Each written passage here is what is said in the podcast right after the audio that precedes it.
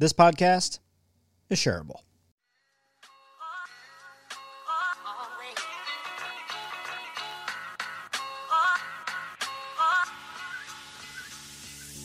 Shareable is the podcast fueled entirely by curiosity. Every episode features exciting guests who share valuable advice and insights, how to guides, and practical takeaways. Join me as I explore the awe inspiring stories about overcoming the odds, the secret formulas that gave each guest their unique superpower, and the moments that remind us of our shared humanity. Get ready to be excited, delighted, and possibly even astonished, because this podcast is shareable.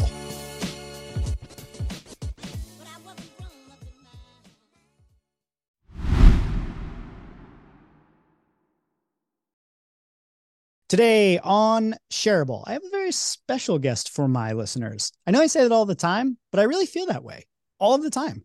So, for my listeners, special guest today, who are not familiar with you, Julie, tell people what they need to know about you. What are some of the most important things that someone might not know about you that you think they should know? Yeah. Well, I'm Julie Bee. Obviously, knowing my name's a good thing. Um, I help business owners prevent burnout and achieve success. So that's that's a big thing I think that's important to know. Then the other thing I would say is that I will be your loudest cheerleader and your biggest kick in the rear when you need it, and that's kind of across the board from the work that I do to my uh, family and friends. I do not sugarcoat. I tell it like it is. Pretty straight shooter in that regard. So uh, those are things you should probably know about me uh, when you're getting ready to talk with me. Amazing. And we're going to use that as the basis of our conversation today. We're going to talk a little bit about motivation, inspiration. We're going to talk about burnout. We're going to talk about intuition and data driven decisions. There's a bunch of things to cover today. Um, and I want to really make sure that the guests get to know you and learn a lot from you. Uh, but before we get there, the big question what is the dent you wish to make in the universe? So you have kind of a mission statement that I've seen in a couple different places, and that's one place to start. Um, but even if you gave me that, I would poke at you, and I want to go deeper with that. I want to know what the dent you want to leave in the universe is. So the, the the dent is to help one million entrepreneurs prevent burnout and achieve success and and get to where they want to to be uh, by honestly that's by 2032 so that that is the big one the 1 million entrepreneurs solid and now i'm going to poke at you and say so that dot dot dot. So why does that matter? Why does it matter if we uh, if we see 1 million business owners make smarter decisions lead happier lives all of the things that you do? Let's say that you're successful. Mm-hmm. so what? Not so what like big deal but like so what then? What happens? Why does that make the world dented?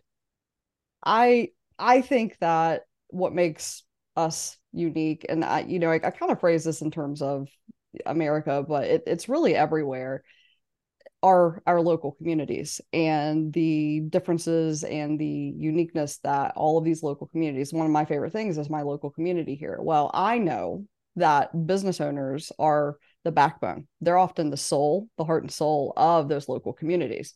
So i believe that if we if i and the people who work with me can help business owners prevent burnout stay in business and also thrive in business and succeed at business that is ultimately going to come back into the local community through volunteerism through philanthropy through you know just making the uh, making the community have a more uh, diverse uh, population probably supporting your employees you know all of these things that make up a local community that we all love I think a lot of that starts with business owners, with the mom and pop shops, with the people who hire locally and, you know, have employees going out and, and buying from those mom and pop shops. So that's why I set that out is I just really want to um, I I really don't like conglomeration and I don't like how things are becoming really homogenous and you know you got to you're we're just losing so much of that downtown that small town downtown uh, i came from a small town that has like pretty much been wiped off the map because of conglomerations and i just think it's really important to try to preserve some of that and that's that's why i think that that's the impact that it's going to have so helping business owners make smarter decisions greater mm-hmm. longevity and sustainability for small businesses more community bringing us back closer to connecting to one another mm-hmm. i love it where does it come from for you how did that begin where let's go back to your origin okay so uh somewhere in your past something happened and there's a pattern that emerged that led you to this point where you said this is an important thing could have been an experience, it could have been uh, positive, could have been negative. But talk to me a little bit about like, tell me about you. Where where's this journey? How did you get here? Where that's an important thing for you? Yeah, I think I think the phrase "it takes a village" it can summarize it pretty pretty quickly for me. I I grew up in a small town in West Virginia and uh, like I mentioned, that town has pretty much been wiped out because of the oxycodone uh, problems we have in this country. But anyways, that community, I I mean, I remember getting off the bus a school bus and being picked up by my neighbor until my mom could get home. And then, you know, we were involved in the local community in terms of that's where we shop. Like we knew our grocer, you know, we knew the person who was working at the video rental counter where I would go and get Tecmo Super Bowl and play it for, you know, until my thumbs bled. Yeah. So, eh, you know, I I I miss that. I don't we don't have that as much here. And I think that um I, I think out of that that is where that is where you can have people from different uh, different backgrounds, different political parties, different everything. If if you have that community experience, then it it uh, creates an atmosphere of respect and understanding. And even if you don't agree, you can still have a reasonable conversation and still love the person afterwards. And I think you know I grew up, even though in, in the environment I grew up in, that was kind of how it worked uh, and and that's honestly one of the one of the reasons I was able to come out and then go back to my you know high school reunion and be welcomed with open arms from people who on paper shouldn't welcome me with open arms but because of how we were raised in that community experience um, they love me. They love me because I'm Julie and they you know they know that I'm gay and they're like yeah you're gay. Okay that's fine. Uh, we love you no matter what. And I I just I feel like that is missing and the ability to respect others lives views whatever you want to call it um and and still come together at the end of the day and say you know we're working towards something together here i think we've lost that and i'd like to get it back I didn't plan to go this direction, but something you said, I just really want to take, I want to go down this yeah. road. So mm-hmm. you help people avoid burnout. Mm-hmm. And embedded in a lot of what you were just talking about is sort of the danger of isolation. So mm-hmm. post pandemic world, when we're isolated, we don't connect with our neighbors as much. We don't have as much community. You've got, you know, the the um, you no longer really have as many of those family grocers. Now you go to the the big supermarkets, mm. and there's this sort of alienation from one another at a community level. Mm-hmm. That I think there's this sort of intersection of ideas here between isolation, alienation, and burnout that are all kind of happening. Because when you're burned out, you don't go out and seek out social connection. You don't go out and put in the little bit of extra effort to be part of the community because you're just burned out, you're tapped, you got nothing left yeah. for someone else because you don't have enough for yourself. Mm-hmm. And I'm curious if uh officially in the work mm-hmm. that you do, yeah. there's any connection to isolation and alienation through burnout and how that that is a factor in this sort of penultimate goal of creating more community through empowering business owners. Yeah, I I think if you were to ask if you were to ask me what the cure for burnout was um and i'm not a doctor you know i'm not a medical professional this is just from my perspective. I think a broad sweep that i could say is have a support group that you can rely on that is going to build you up not break you down. And that is both in your personal life and your business life. So you might have you know a spouse a best friend even your family in your personal life that could fill that role. And then you've got in business you might have your you know your your mastermind group or your coach or your mentor whatever it may be and you you know you might have all of those things. So I, I yeah i think exactly what you said is that we as from a business owner perspective when you get burned out you get isolated because you tell yourself well i brought this on myself. I chose this path so i have to deal with it. That's like one of the first things i see. And then it goes into well i feel guilty even talking about this with anybody. So you get even more isolated. And what i've found is even in those groups that people are paying money to be a lot of money to be in and where you're supposed to be able to put everything on the table they don't put burnout on the table because it's it's a stigma to, it's it's a, a stigma for business owners because they think that they it's just the life they chose. And i i i don't agree with that line of thinking. So i think that keeps a lot of people from talking about uh, in their community. But yeah i think that isolation piece comes from it, it can come from not having that community. And that's what again kind of wrapping it all together that's what building local community communities can prevent i think and business owners are a vital part of making sure those local communities you know stay intact and and are able to thrive and grow. Whenever i talk about burnout with people i i um thing that kind of keeps coming up over and over and again is that people talk about how they just don't have time in their schedule right like mm-hmm. that they're just booked up solid yep. and this and that and oftentimes what that leads to is people saying that they don't have enough like me time right like i mm-hmm. don't have time to do the things that i want to do i don't have any time for my own space my own thing but something you just said i, I think is a new element that i hadn't considered but that it's not just that we need me time we also need we time mm-hmm. we need time that we actively choose to be amongst the people that give us energy and life and support mm-hmm. And um, and allow us space to grow and be ourselves et cetera.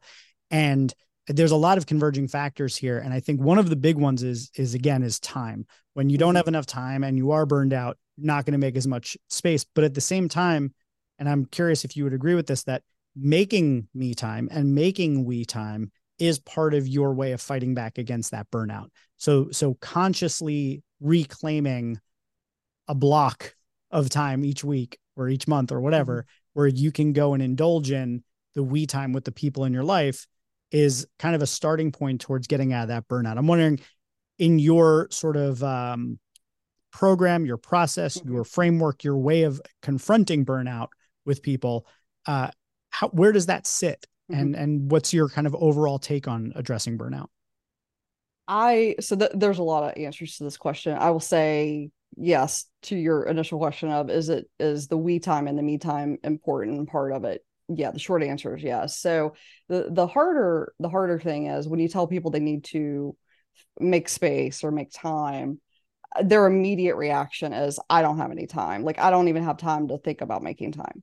And i push back pretty hard on that because what i have found there's there's always a place to find time. And it's it's really more about like working with a business owner and getting them to see that like you could actually use this time. So in my perspective is there's there's almost always time somewhere.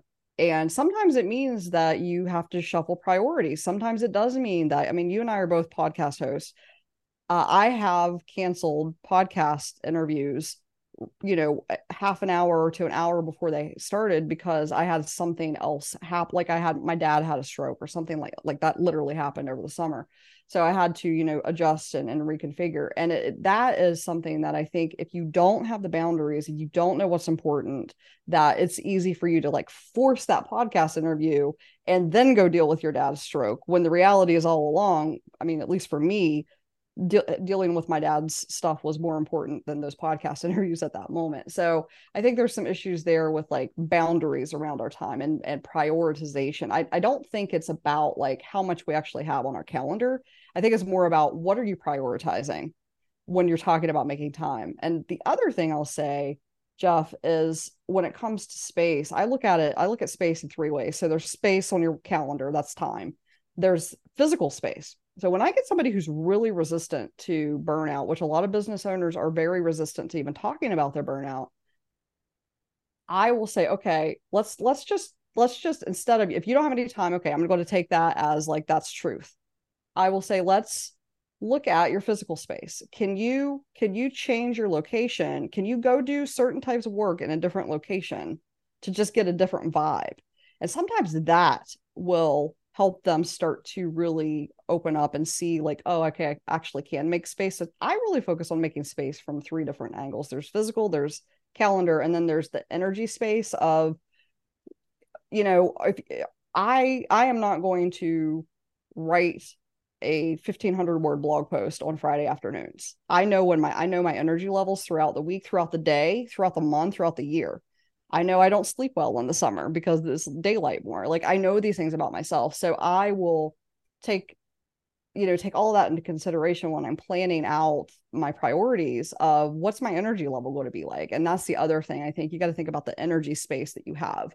Um, and when you're planning this. So when I talk about making space, I, I talk about those three things because often the initial reaction is, I don't even have time to have this conversation and so, you know, we have to go back and, you know, kind of baby step it into, okay, well, if you don't have time, let's look at your physical space. And I, you know, I kind of weave it back around. And eventually we get to the point of, okay, now let's look at that crazy to-do list of yours and cut, you know, 15 things off of there through delegation or elimination because they're, you know, and then that's when they're able to actually see that a little bit more clearly.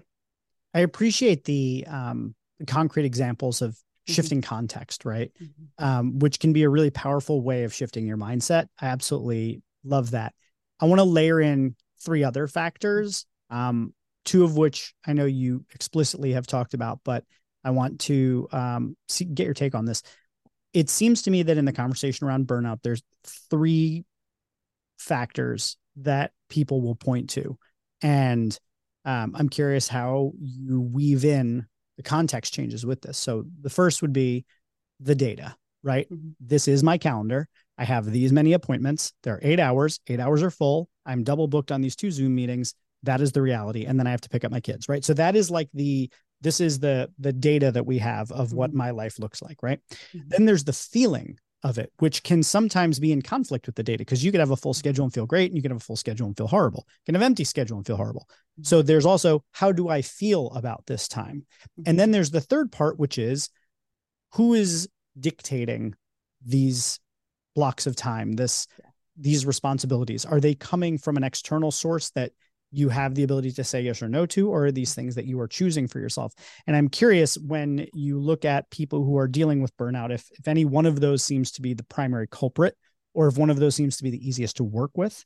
Um, because it would seem to me that there's the reality of what's happening, there's the feeling of what's happening, and then there's the um, the source of what's happening. And I'm curious mm-hmm. if the, if any of those three are easier to deal with or more of a problem or anything like that. So I just want to throw that over to you the feeling one is easier to if i had to pick the three and which one to start with it would be the feelings piece of that. And i, I agree that there's usually those three layers. Um because yeah we do have double booked but again i'm i usually work with business owners. So when i'm looking at somebody's calendar who's double booked and they're a business owner i'm thinking okay how did this happen? Either you did it or your virtual assistant did it. So let's let's work through that. Let's fix the freaking process that allowed this to happen to begin with um, but one of the questions I love to ask is, what are you tolerating? Because that really helps a business owner. It, it kind of takes the personal part out of it, and they will literally start to list off you know, I dislike this, I dislike this, I'm tolerating this, I'm tolerating this behavior from an employee, or I'm tolerating this behavior from myself, or I'm tolerating, you know, I'm tolerating these activities that I have to do, but I really hate doing them that's where the feelings conversation often ha- starts for me. And then that that if if they really are are like i can't change anything on my calendar but they start talking about what they're tolerating because let's let's be real business owners get into business so that they don't have to tolerate anything. They're just like uh, you know they they they're going to be the boss. So Guilty if you're charged. the boss you shouldn't have to t- I mean you know there are things we all dislike doing but if you're doing this dislike doing parts a lot of your job every single day as a business owner you're tolerating a lot and you're in a you you have a job that you hate. So we got to change that. So when i ask that question it, it, triggers something in them. It fires something up in them to say you know what what? I do have control over this. So yeah let's let's get into figuring out what what am i tolerating and what can i get off my plate? So that's the feelings part of that is is really where i usually go go after it when when i'm hitting that objective of i don't have the time to to do anything about it so now I'm going to ask you my favorite part of the burnout conversation. Uh-huh. So um, I think a lot about burnout. Uh. I'm a co-owner of a productivity consulting firm. We talk a lot about burnout. My business partner is obsessed with burnout, talks about it all the time. I'm a big fan of the conversation, see it all the time. I also experience it all of the time. Yeah. So I want to put it on you to be vulnerable and tell us about your burnout. Tell us how you deal with yours because I'm I'm and and you could tell me the very uh uh unexpected answer that you don't get burned out anymore. But I don't think that's the case because I think what all of even the most seasoned burnout expert still has to fight it. It's still a recurring yeah. battle. So I'm curious what your experience personally with burnout is mm-hmm. and it, you know, I'd like to know what it is currently, but I think what I'm more interested in to start with is like how did this become an an interest for you of something that you want to help people with how did you climb a mountain and overcome it in the past to realize that this is something you can help people with yeah So, I'll, yeah, I've had two really massive burnouts in business. One was, I want to say it was in 26, no, it was 2016. Yeah, it was 2016. And I was working like 16 hours a day. Pretty classic burnout, like pretty obvious, working 16 hours a day, six days a week, hardly any vacation, like no, no, no me time or we time. Almost got divorced, like all of these horrible things. Uh, ended up having emergency surgery and had to take six weeks off of work. And that was the, uh, that was the first smack down by burnout for me, like the first real hardcore burnout in terms of business. And um, learned some lessons, didn't learn them all, obviously. And then in 2021, I had another massive burnout where I had, I, I thought I was having a heart attack. Um, I was actually having a panic attack, but I spent like 10 hours in the emergency room to have a cardiologist tell me that I had a panic attack. Basically, it had all the workups, all the everything, and my heart was fine and I left that and thought, okay, I, I can't believe I let this happen again. This time I have to get really serious about it. And so, I mean, those are my origin stories. It was, uh, I, that one took me about two weeks, three weeks to feel like I was not shaky anymore, to feel like I wasn't struggling with just a lot of anxiety. And I'm not, I don't have a lot of anxiety in general. I'm, I'm very fortunate in that way. Like I worry about stuff, but I don't, you know, I, I don't have that uh, anxiety that a lot of people have. So for me to hit that level of anxiety, um, I, obviously something was off with with my business and my priorities, and uh, I had to. I basically very abruptly quit a uh, a position on a local uh, board of directors that I loved doing very abruptly because that was part of what caused the burnouts. Um, and just reprioritized a lot of things and put therapy on my calendar every week and you know put my mental health first you know got uh, you know more involved actually got more involved with making my own local community here um, and and just making more friends outside of work kind of doing what i call forced hobbies because work is almost a hobby for me so i kind of force myself to have hobbies outside of work um, and I mean that's those are really the stories. And so I I took that and I'll tell you Jeff the reason the reason I'm going down this path so so far for business owners specifically is when I that second burnout um I I I sought out I sought, sought out uh help online. I looked for articles, I looked for like guides that were specifically for business owners and everything kept coming up of like anytime I searched business owner burnout, it was like, here's how you help your employees navigate burnout. It was never about the business owner. And if it was, it, it was take a vacation, which is not, it's the worst thing that business owners can do for burnout. And that was when I knew like I had I had to document my process, you know, and I, I, drew on my past process as well that it got me through the first really bad burnout, documented everything. And so now um you know, I do still get burned out. Actually, I just went through, I break burnout down into two phases. There's acute burnout and chronic burnout. And acute burnout is something that it just, something happens and it knocks you on your butt. Like you just, you don't see it coming. Everything's pretty much fine. And then bam. And I literally had a key employee resign. And then my dad had three strokes. Bam, bam. Like things were great. Life happened. I got burned out. This was the summer. But because of all the work I've done and because of the, strategies that I've created for myself and you know for other people now like I knew what it was right away I started addressing it right away and you know got myself into to a place of you know not burned out within a couple of weeks and um I think that that's the biggest thing that I would say that I've learned in this whole experience is that burnout is going to happen so it's not even about while I think we can prevent some burnouts especially the ones that come from just like chronic stress life happens, so burnout's going to happen. And I think the the sooner we accept that, the sooner we can, you know, prepare ourselves for things and uh, not end up in the emergency room, you know, when you when you get burned out, and and just know what it is and know how to deal with it before it even shows up. So a lot of what we've talked about so far are individual strategies, uh-huh. uh, which I love. Um, I love giving people tools and empowering them to uh, change their lives in positive mm-hmm. ways. I'm interested to know if you have any thoughts on some of the systemic causes of burnout and maybe some changes that structurally in society you'd love to see happen to help prevent burnout from happening. Um, because I think we can we can all understand the business owner that loads their plate up too much, that doesn't delegate things, mm-hmm. that has trouble setting boundaries, that takes on work they don't want to do, doesn't charge enough, any number of different things, right? Mm-hmm. But at the same time, there's a lot of that and it's pervasive, and people make those decisions under the circumstances that they're in. Mm-hmm. And I often think individual actions are very important, but I always like to think about what can we do collectively? You know, yeah. you're talking about community before. Yeah. What can we do as a community of people, as a collective, to make things better so that we don't mm. see burnout happen as much?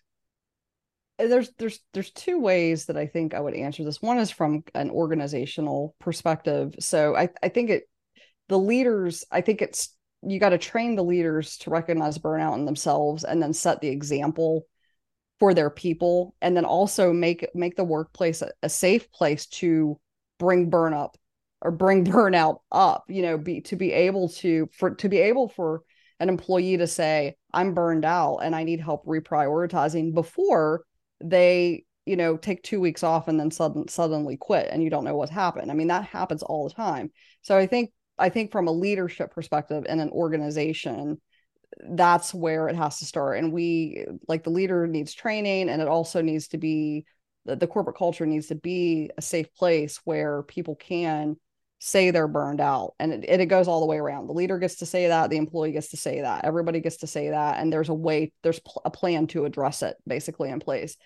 Um, from a community standpoint i think it really gets down to valuing other people's time and i think that you know we we definitely live in an organization of or in a culture of instant gratification and instant gratification and valuing time do not align with each other.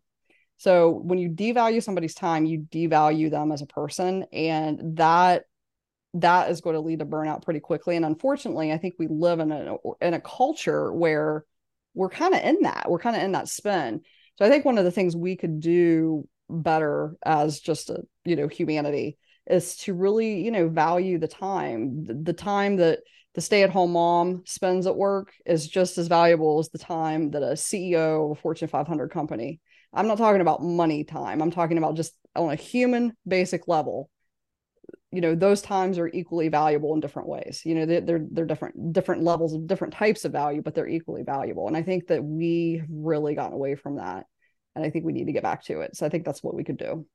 Do you think at um and then I want to move on from this. Uh, I want to talk about some practical takeaways at the yeah. individual level, but just curious, do you think that if we were to have a society that was um, housing was more affordable, healthcare was made widely available, food prices were stabilized and made more accessible, and uh, you know, food was more available, you know, in across different communities, et cetera, et cetera. All of the sort of things we need in order to make all societies, uh, all communities in our country safer, and where this the stress for survival wasn't quite as strong. Do you think that? And I and I think this is a specific question for your community of business owners. Do you think business owners would still be driven to the point of burnout to the same extent that we all are? Or do you think that some of those safety nets might help people to take a deep breath and maybe not fill their calendars up as much, maybe not push themselves as hard, maybe give themselves the space to do their work at a better pace. Mm-hmm. In, a very in a perfectly like non-political world i would say yes all day long to that i think that if and i mean even if a business owner wasn't worried about finding affordable health insurance for their employees so that they can retain and also attract talent you know that would be that would take a burden off of them. So i i think that yes just in general this i mean this we really it, it is tough to survive in in this country if you are not of a, at a certain level of income. And i think that if it was a little bit more dispersed and if, if people had access if everybody had access to some of the same things if the, the playing field was a little bit more level I think that there probably wouldn't be as much burnout because you know part of the thing that causes burnout is the hustle and the grind too. It's and and, and it used to be the hustle and the grind to like achieve or you know just far exceed everybody's expectations or you know exceed your own expectations but more and more the hustle and the grind is survival now it's Yeah. not even like i want that beach house or i want to be able to buy that car or that beach house or i just want to be able to i want to pay my parents mortgage off it's not even that stuff anymore it's i want to be able to pay my mortgage and eat and not worry about it for six months like that's so you know we've Yeah. we've gotten to the point where we're we're much more in a we we are the level of sur- being able to survive takes so much more and you can't even get to those you know massive huge goals for some people um so yeah i think if things were a little bit more distributed and the access to those those things that you mentioned were across the board uh if we didn't have to you know if there the, the fight to survive wasn't so hard so much harder now then yeah i think it would probably be a little bit easier and we wouldn't all be just burning out all the time I agree with you. I agree with you. Yeah. Well, I want to uh, wrap our conversation on um, uh, burnout and things like that Mm-hmm. with just a request for some practical tips and uh, you know uh, things that people can go and do. Uh, Mhm. coming out of this, I know one thing we didn't get a chance to cover today because there's so much that we could cover just about burnout Mhm. was data-driven decisions, or you know uh, the different ways you can make decisions. Mhm. Um, what are some things that just people who've listened to this episode, if they're someone who's struggling with burnout Mhm. or they feel like they're on the road to it, what are some things that you'd recommend that maybe they just two or three things that you think they could probably walk away from this episode and do? I think one of the most important things is to know what normal looks like for you, not what burned out looks like. Know what normal looks like. And then because a lot of people don't know what normal Unless like. normal is burnout, in which Yeah. case you mean like yeah, not burned out, basically. Yeah. normal. Sorry. Not know what not burned out looks like for you. Because I mean, I, I literally have the question asked to me, how do I even know what what it looks like when I'm not burned out? So that's that would be the first thing. And you know, it's the point that we didn't really talk about, but data can help with that. We you know we can track our sleep. One of my basic one of my basic analytics for am i burnt am, am i heading towards burnout is, or not is how much sleep i'm getting every night and looking at it over like a two week period you know because we're all going to have nights we don't sleep well. Um so using data using the basic data that we already use we already collect on our watches or on our phones to uh, help you measure where you might be on your burnout scale. Are you closer to you know being just fine fine and okay or are you sliding into burnout? You know those are i think recognizing that it's a, a sliding scale. It's not you don't go from fine to burnout most of the time. You don't do that overnight. So i think those are some of the things that i would say. And then um geez there's so many things but knowing also that when you're going through it always also while you're going through it if you can be on the lookout for those little like silver linings because that ultimately is what gets you through. And usually when you get to the other side of burnout you often learn lessons. And i mean in my experience on the other side of my burnouts they, those have been some of my biggest breakthroughs that have pushed my business forward. So i think like knowing that yeah you're going through it and it sucks but on the other side of this there's probably going to be some kind of massive breakthrough that propels you forward i think that helps you get through it I love it. Looking for the off ramps when you're in burnout is is I think critical. Um, Mhm. what would you say is you know key takeaway from this entire episode so if we were to summarize the the big thing you want people to walk away from this episode having learned understood uh you know realized about themselves what Yeah. would that one kind of key takeaway be Yeah, you can't have a comeback without a setback and burnout is a setback so you might as well know that going into it and make your comeback epic because i think you could you can do it if you walk through some of the steps we talked about work on some of the things we worked about you can make an epic comeback after any burnout That's awesome. So this show is called Shareable, and part of the reason it's called Shareable is that I like to bring on people to talk about and share their unique stories, to share their tips, their uh, advice, their learnings, different things like that. But I also have this section of the show I call the Shareables, and the Shareables are kind of what we do on social media. We share things that we like, that we're interested in, that we recommend.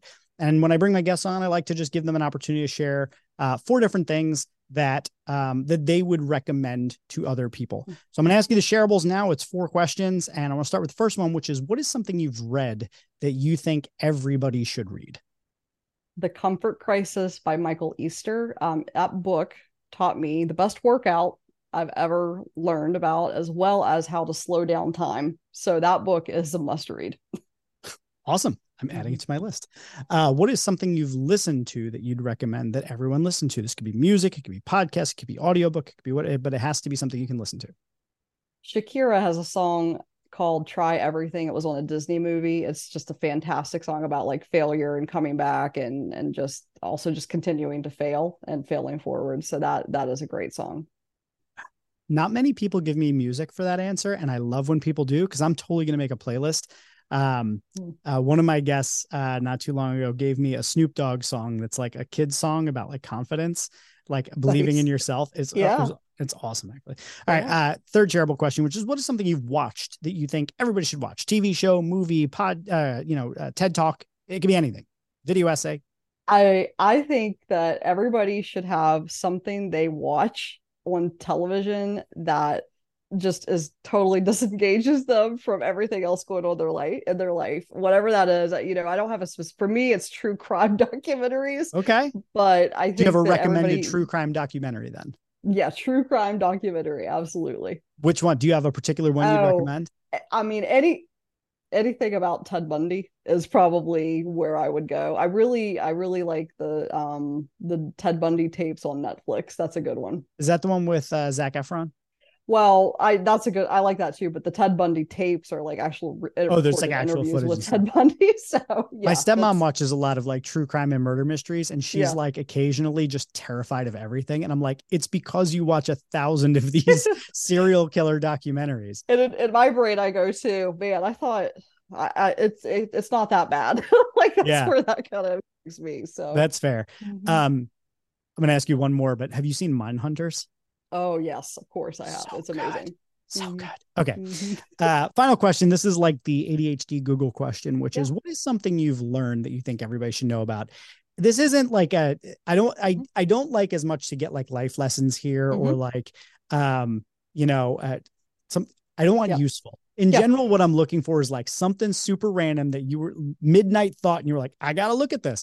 So what's something you've learned that you think people should know about? Well, I mean, it goes along with what we talked about, but it is something that I I didn't I didn't really think about. But uh, so uh, SHRM and H uh, Harvard Business Review have put out a lot of articles recently about uh, talking about how strategic sabbaticals might be like the thing that fights against burnout, and the reason behind it is their theory is that you have to actually miss your job in order to recover from burnout. And so it's very specific. It's got to be at least two weeks eh, or longer. And I'm really fascinated by that to the point where I'm trying to figure out how to actually incorporate strategic sabbaticals into my um into what I offer my employees as as benefits because it makes sense when you read through it but i've read a lot about it and i think that it's just an interesting topic to, that is uh, so cool and i have out. a suggestion for you so mm-hmm. since 2000, maybe 2011, 2012, mm-hmm. it's been a long, long time I've been doing this. I take the last two weeks of the year off. Mm-hmm. And I do it because it's generally slow. When I was running my agency, like nobody cares during that time. Yeah. So I would take it off and I would use it to just sit and think and strategize and read and watch things that I didn't get a chance to watch mm-hmm. all year. I would go through all my saved articles that I didn't get to look at. And I would just bounce around like free flow, whatever I felt like doing. And I always found that it, I would come back into the next year fully recharged and just feeling great because I wanted to do the things because I had taken time off and now I was mm-hmm. excited to dive into certain things. So uh, that's a suggestion from from me. If you want to try that one out, it's a good time of year. Nobody's yeah. looking for you. Nobody would question if you're like not around during Christmas and New Year's. Like it's a it's a good time. Um, well, Julie, you're a kick-ass guest. Thank you so much for coming on. Um, I want to give you a chance to just unabashedly, shamelessly self-promote. Tell people where they can connect with you, follow you on social, learn more about what you're doing, find you leading the way. This is your time to just promote whatever it is you got. Yeah, so the best place to find me is online. My handle and my website is thejuliebee.com. And I would say sign up for the weekly uh, email that I send out because it's just packed full of things to help business owners prevent burnout and achieve their success. But I also have a podcast called They Don't Teach This in Business School, and you can find that on your favorite app. And it's also on YouTube as well. Um, I also have another show called The Game of Leadership, where I interview former athletes who have become entrepreneurs after they retired from their athletic career. And that's just a fascinating dive into that like competitive mindset of winning and how that translates into business and leadership. So yeah, that's where you can find me. And, you know, don't hesitate to uh, DM me or reach out or shoot me an email. I'm usually pretty responsive. And, and I, I really do just genuinely love to help business owners with whatever they've got going on. And uh, I'd love to have a conversation with you. Love it. Love it. All right. Well, so the final piece of uh, shareable is I like to close out the show with gratitude. Uh, so I wrote a book. It's called The Lovable Leader. I like it a lot. I'm really proud of it. It's this book right here. Um, and I got the term because my wife is just incredibly lovable. And when I was doing the outline, it just came to me lovable leader. But what a lovable leader is in my world is someone who uh, cares. There's someone who cares about you. They care about your growth. They care about your success. There's someone that you trust and you can trust them. You sense that there's this mutual understanding that they've got your back and you're going to have their back, that there's this understanding there. There's a, a confidence, right? And then at the same time, they also make it safe for you to pursue your biggest and most ambitious goals. They make you have the feeling that you are cared for and trusted and that you are safe to go and achieve whatever you're going to achieve. So when I say lovable leader, typically someone in their mind, so everyone I say that to has in their mind someone that they can think of from their past, from their experience that comes to mind when I say lovable leader. So what I like to do at this part is I mute my microphone and I like to invite my guests to say as much or as little directly to that person about the impact that that leader had in your life. Sometimes it's parents, sometimes it's former colleagues, sometimes it's clergy, it could be anyone. But if there's someone in your life that fits the bill for lovable leader, I'd love for you to just say directly to them whatever you feel like saying, as much or as little. And that's the end of the show.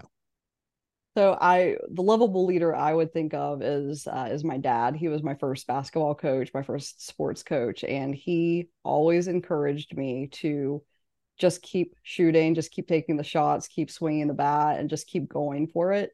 And that lesson has been just one of those foundational lessons in life that have really gotten me through some hard times. And so, uh, even though my dad is a pretty quiet guy, uh, he'll probably be embarrassed if he ever listens to this. I just want to tell him thank you, and that that lesson will stick with me for the rest of my life. So, tell me, what was most valuable or useful for you in this episode? Send me a message, or hit me up on social media. I'm easy to find, but there's links in the show notes just to make it easy. Seriously, I'd love to hear from you. If you enjoyed this episode, there's a couple things you could do, starting with subscribing to the show. And after that, head on over to Apple Podcasts and rate the show five stars and leave a review. Consider sharing this episode with someone you think would enjoy it. Or just buy me a latte or an old fashioned by hitting up that tip jar. If you're looking for a good book to read, may I suggest The Lovable Leader which covers how to build great teams with trust, respect, and kindness. It's built exclusively for brand new managers, and it's a handbook that will serve you well in your journey of leadership. Just search for Lovable Leader wherever books are sold online.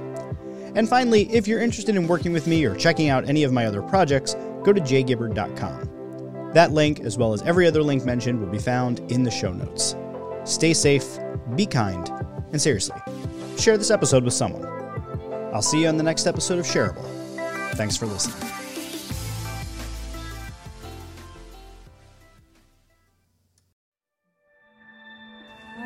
This podcast is part of the Shareable Podcast Network. Learn more at shareable.fm.